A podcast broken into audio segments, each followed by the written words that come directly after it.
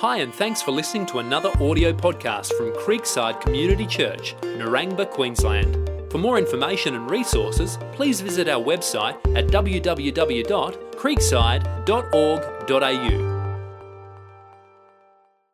Good morning. We're in Daniel chapter 6 today. Daniel in the lion's den, which is quite frankly where I'd rather be than helping out children in the children's ministry next Sunday. But after a year, uh, a week at school. I think I just signed up, didn't I? Uh, Daniel chapter 6. And if you remember when we first started Daniel chapter uh, 1, I said that uh, it changes, the text changes in chapter 6 to chapter 7. There's a different genre or text type. And it changes from what we would call uh, kind of historical narrative to what they call apocalyptic literature, which has a lot of figurative language. So 7 to 12, which is usually part 2 of Daniel, is very hard to interpret, very difficult. So we thought we'd leave that for the new pastor when that person arrives. We'll give them that job to do. But let's pray before we get into it. Heavenly Father, we do thank you for your word. We thank you for our team who have led us in worship as well.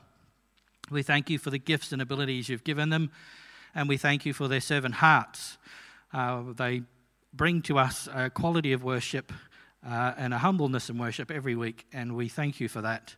Uh, as we delve into your word, we know that it comes from an ancient text, it comes from a historical context very different to ours, and it comes from the spiritual experience of Daniel, uh, which was a long time ago and in times very different to us as well. So we pray, Lord, that your Holy Spirit would take your word, uh, bring to our mind and hearts the enduring truths that you want us to think about and practice for the glory of God. And we ask this in Jesus' name. Amen. Uh, when I studied education, I studied middle school, so I had to do all the subjects. One of the subjects I wasn't looking forward to was drama, but I had to do it. Look, I'm not into, you know, you know, you're a seed and then you're growing into a tree blowing in the wind and you have to, you know, act that. I'm not really into that kind of stuff. I'd prefer to go to uni and just listen to someone lecture on history or something for the day. But anyway, I thought, look, it's an online course, so how bad could it get? I didn't read the fine print, though, which actually said you've got to go to university for a whole day and uh, you'll be involved in a simulation which will teach you about drama. So I thought, oh, it's not my thing, but I have to do it. So I went into this, uh, the, the, the, the day, and you know how they have introduction thing games at the beginning of these types of events? Well, they had one where you, uh, they, they would make a statement, and if you agreed with that statement, you would go to one end of the room. If you disagreed with that statement, you would go to the other end of the room. And I thought, this is fine. You know, the first question's Pepsi or Pepsi Max, McDonald's or Hungry Jack's. And I thought, this is cool. But then they had a little agenda. And the next number of questions, actually, they raised ethical or moral issues. An attempt, I think, to uh, weed out the Christians or religious people who are in this group. And so they started asking these questions. Now, I thought at the time, this is a group of about 70 people that I'm going to be with for the whole day. This is the beginning of the day. It would be far easier to go with the crowd you know, to make the day easier, or I could go based on what my Christian belief was. And uh, I thought, I'll go with my, my beliefs. And they started asking these questions three questions in a row. There were 68 people down one end of the room, and there were two people, myself and an older gentleman, down this end of the room. And after their three questions, these three questions, pointed questions, uh, the older guy just looked at me and he said, So, what church do you go to? I thought, Well, I wonder if you've ever been in that situation where you're tempted.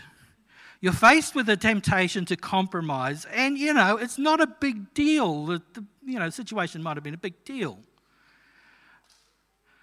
You know, it's just a little bit now and then. I could just go with the crowd, it would make my life a little easier, just a bit. C.S. Lewis wrote a very interesting book called The Screwtape Letters. And it's actually a conversation between two demons an older demon to a younger one, and the older one is imparting his wisdom to the younger one. And in this uh, book, the affectionate uncle says to the younger demon, Indeed, the safest road to hell is the gradual one, the gentle slope, soft underfoot, without sudden turnings, without milestones, without signposts. That is indeed the safest or safest road to hell, the gradual one, he says. Now, as evangelicals, we would think, no, no, no, no, no, it's either based on the acceptance or rejection of the gospel. But you get the point. You get the point when it comes to compromise. Today's passage speaks about a challenge to compromise that Daniel faced. And for Daniel, this was a biggie. Now, the context, remember, is Daniel is in a foreign land. He has been ripped away from his homeland. He is now watching his unique culture, its beliefs, its values, its social and religious traditions being slowly absorbed by another culture. Many of the Hebrews probably complained to Daniel about their God, forsaking them. What are we doing in this foreign land? Was our God too weak to stop the invading, uh, the, the invading army? I mean, what about our temple where was supposed to be sacred and holy, where God dwelt with his people? It's now ransacked and in ruins. And I'm sure Daniel heard those comments. What is our God doing? And what about the covenantal promises that God made to Father Abraham? They seem far off. Where is our land? Where is our king? But despite the situation, Daniel didn't give up on God. Not that his life was too difficult. In verse 3, we actually read Daniel had an excellent spirit that was within him. Now, this probably refers to Daniel's surpassing ability to do his job with a commendable aptitude and attitude. Consequently, Daniel had a privileged position in this foreign land, including having the favor of the king.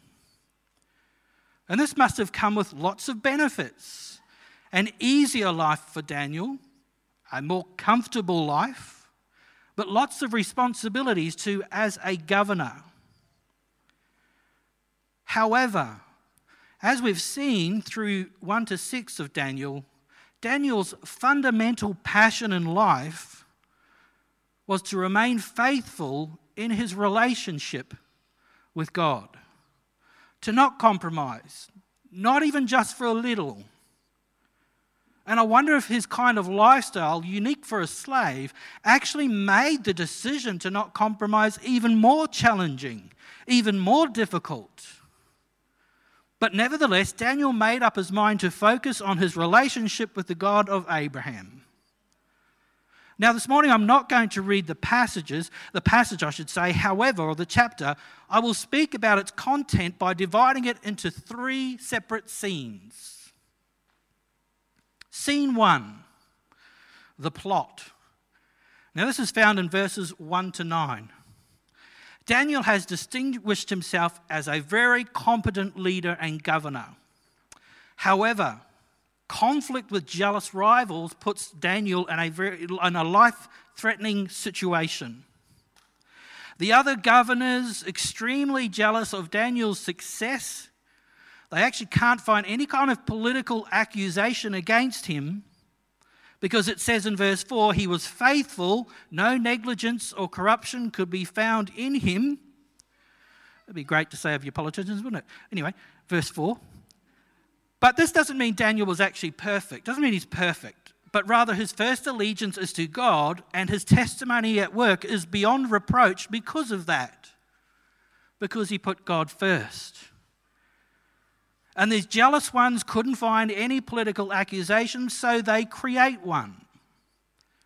In verse 5, the other governors knew Daniel had been judicious in obeying the laws of the land, but when it came to the law of the land conflicting with his relationship with God, they knew that Daniel would break the former in favor of the latter. So they go to the king Darius and convince him via a royal decree that they have all agreed upon, they said, which was a blatant lie, because Daniel, as a governor, was not part of that conversation. Daniel was absent, but they said, Look, we've all got together And we want you to put out a decree that no one petitions any god or man for 30 days except you, O king. Sign this document so that it cannot be changed according to the law of the Medes and Persians, which cannot be revoked. So they come out, they come up, they concoct this plan, this scheme to trap both Daniel and the king. Now, again, this theme of sovereignty that we've seen right through the book of Daniel is a central issue here. Persian kings were kind of not inclined to deify themselves. So, this is probably actually about one going to the king and the king becoming the sole representative. And that any prayers for 30 days to any kind of gods must be channeled through him.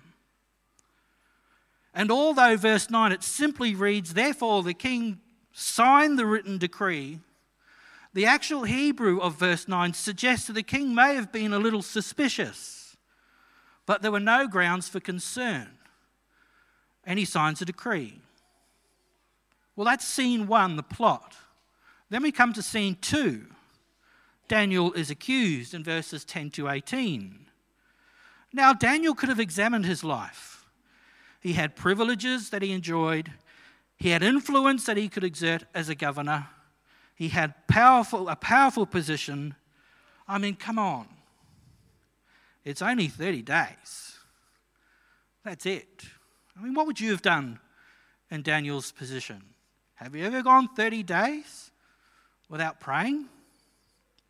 I mean, Daniel could have quietly prayed in his heart. You know, he could have done that.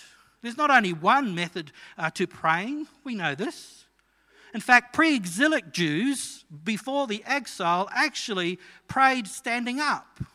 When they walked around, they would stop and they would pray. Well, why couldn't Daniel do that? Why couldn't he just go somewhere where he wasn't seen and pray? Was it really worth continuing to pray in his usual fashion? He's challenged to compromise, not whether he prays or not, because he could do that without being seen, but the mode or method of his prayer, that's it. He could have just said a quick prayer, a quiet prayer, kind of like the prayers we say in a restaurant, a crowded restaurant when we say grace. You're over and done with, and then. Or is that just me? E. Stanley Jones says this, a wonderful preacher and theologian. He says, If you don't make up your mind, your unmade mind will unmake you. We say that again. If you don't make up your mind, your unmade mind will unmake you. Undeterred by this royal proclamation, Daniel resumes praying by the window of his house, knowing the decree was unbreakable. Even by the king. Once it's signed, not even the king could change it. Had Daniel taken evasive actions, Daniel is a wise man. He is a good leader. He knows if he had taken evasive action, some other plot would eventually be laid against him. If he didn't make a stand now, he would have had to deal with something else similar to this some other time. And therefore, he remained faithful and prayed in his usual way. He would not let the decree intrude on his personal liberty regarding the mode of his prayer and method of his prayer. Now, it's really, really important to note here that Daniel's decision was not a moral choice, it wasn't an ethical dilemma. It was simply the mode and method of how he prayed. It wasn't an actual sin but rather, and listen to this, rather a positive duty he chose not to neglect. That's what it was. A positive duty or habit that he said, I'm not going to change. You see, the real battle for Daniel is not in the lion's den, it's in his room. That's where the real battle was for Daniel. For Daniel, his faith is formed and fashioned in his relationship with God. And for Daniel, prayer was a crucial part of that relationship. In this foreign land, prayer became far more, more important than being an excellent governor. For him, prayer was far more important than being an excellent interpreter of dreams, or an excellent prophet, or an excellent administrator.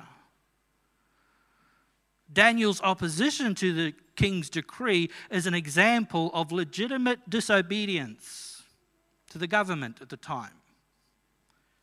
In verse 10, we read, As was his custom since early days, he prayed facing Jerusalem. Exiled some time ago, he had not forgotten his city, which was in ruins, or his country, or God's promise to make Israel great, or Jerusalem. He firmly believes God is in control, and even though he looks towards Jerusalem in ruins, he prays. He goes to the window, as was his custom, which would have, would have been a small window with some wooden shutters, small and high up in the house, to protect the house from any uh, thieves. There was probably a lattice, piece of lattice wood that would let in the breeze, but some obscure the view somewhat.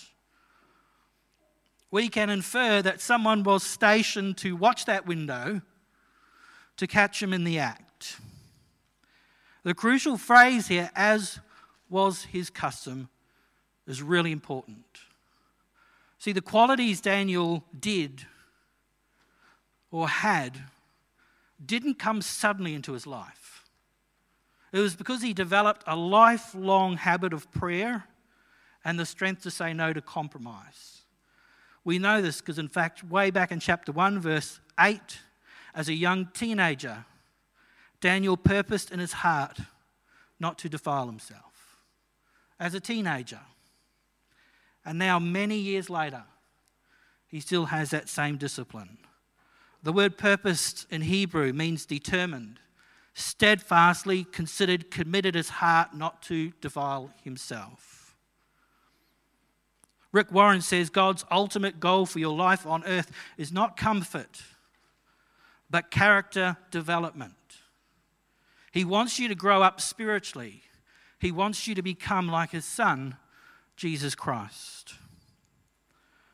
Those opposing Daniel immediately report to Darius. You have to do something, you sign the decree.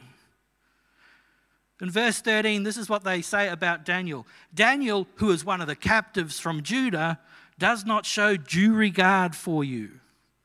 Notice the absolute lack of any mention of Daniel's good qualities, his integrity, his leadership ability. No, no, no, he's one of them. They insinuate that he is politically unfaithful and disloyal. And we find King Darius, who actually likes Daniel, is trapped in the rigidity of his own legalism. And though greatly displeased in verse 14, He's cornered.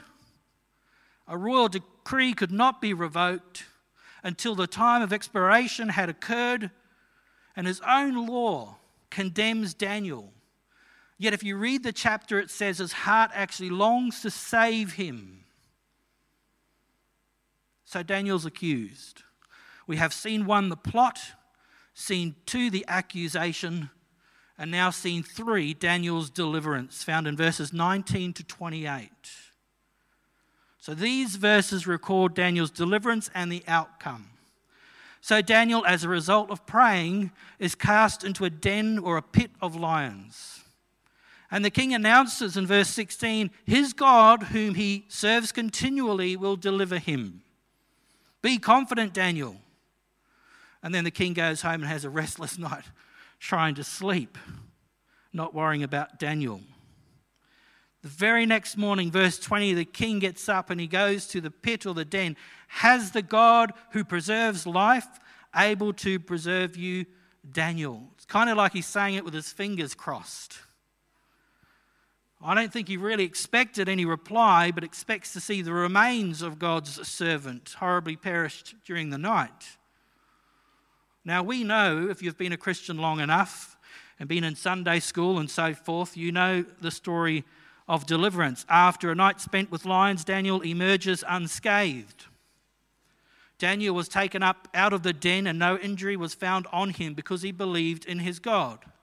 In verse 22, we actually have the victory cry I've been found innocent of the charges that these people have schemed. I've been found innocent before him, God. That's all Daniel's worried about. We're told that an angel of the Lord shut the lion's mouth.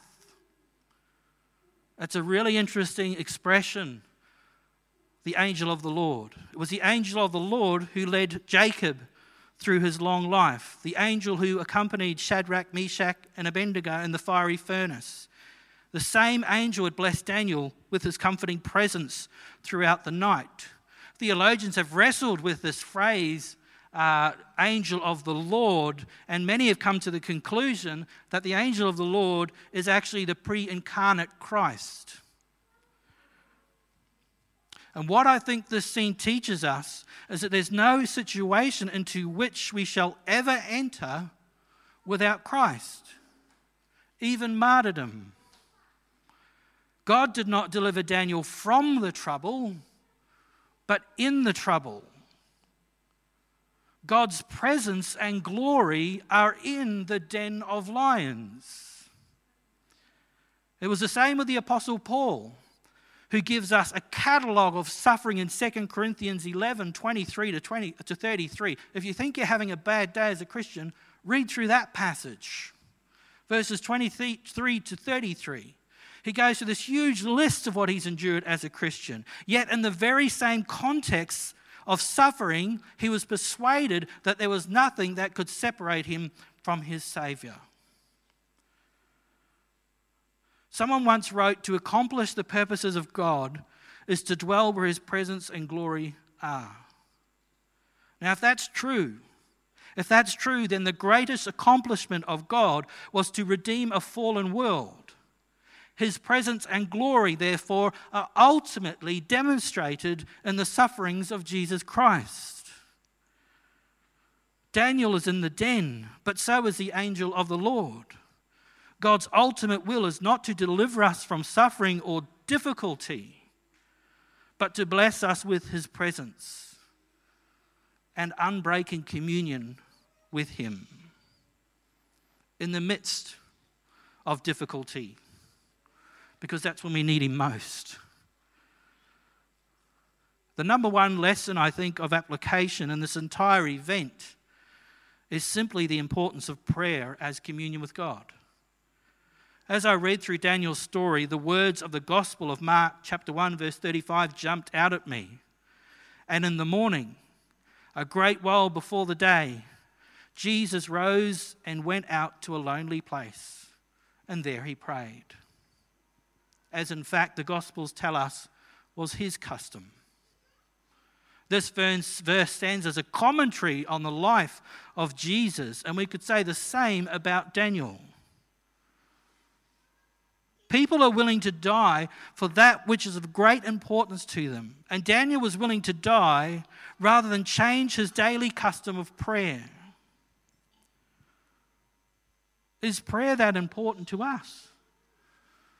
Is prayer that important to us? It's foundational to our relationship with God.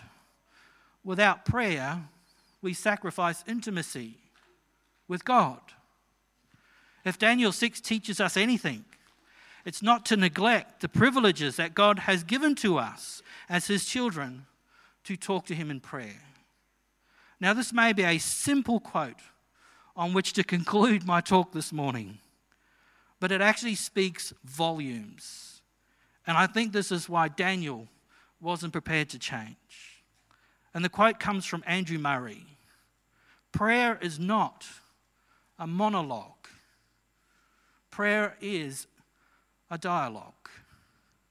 Prayer is not a monologue. Prayer is a dialogue. And that's where relationship is. Let's pray.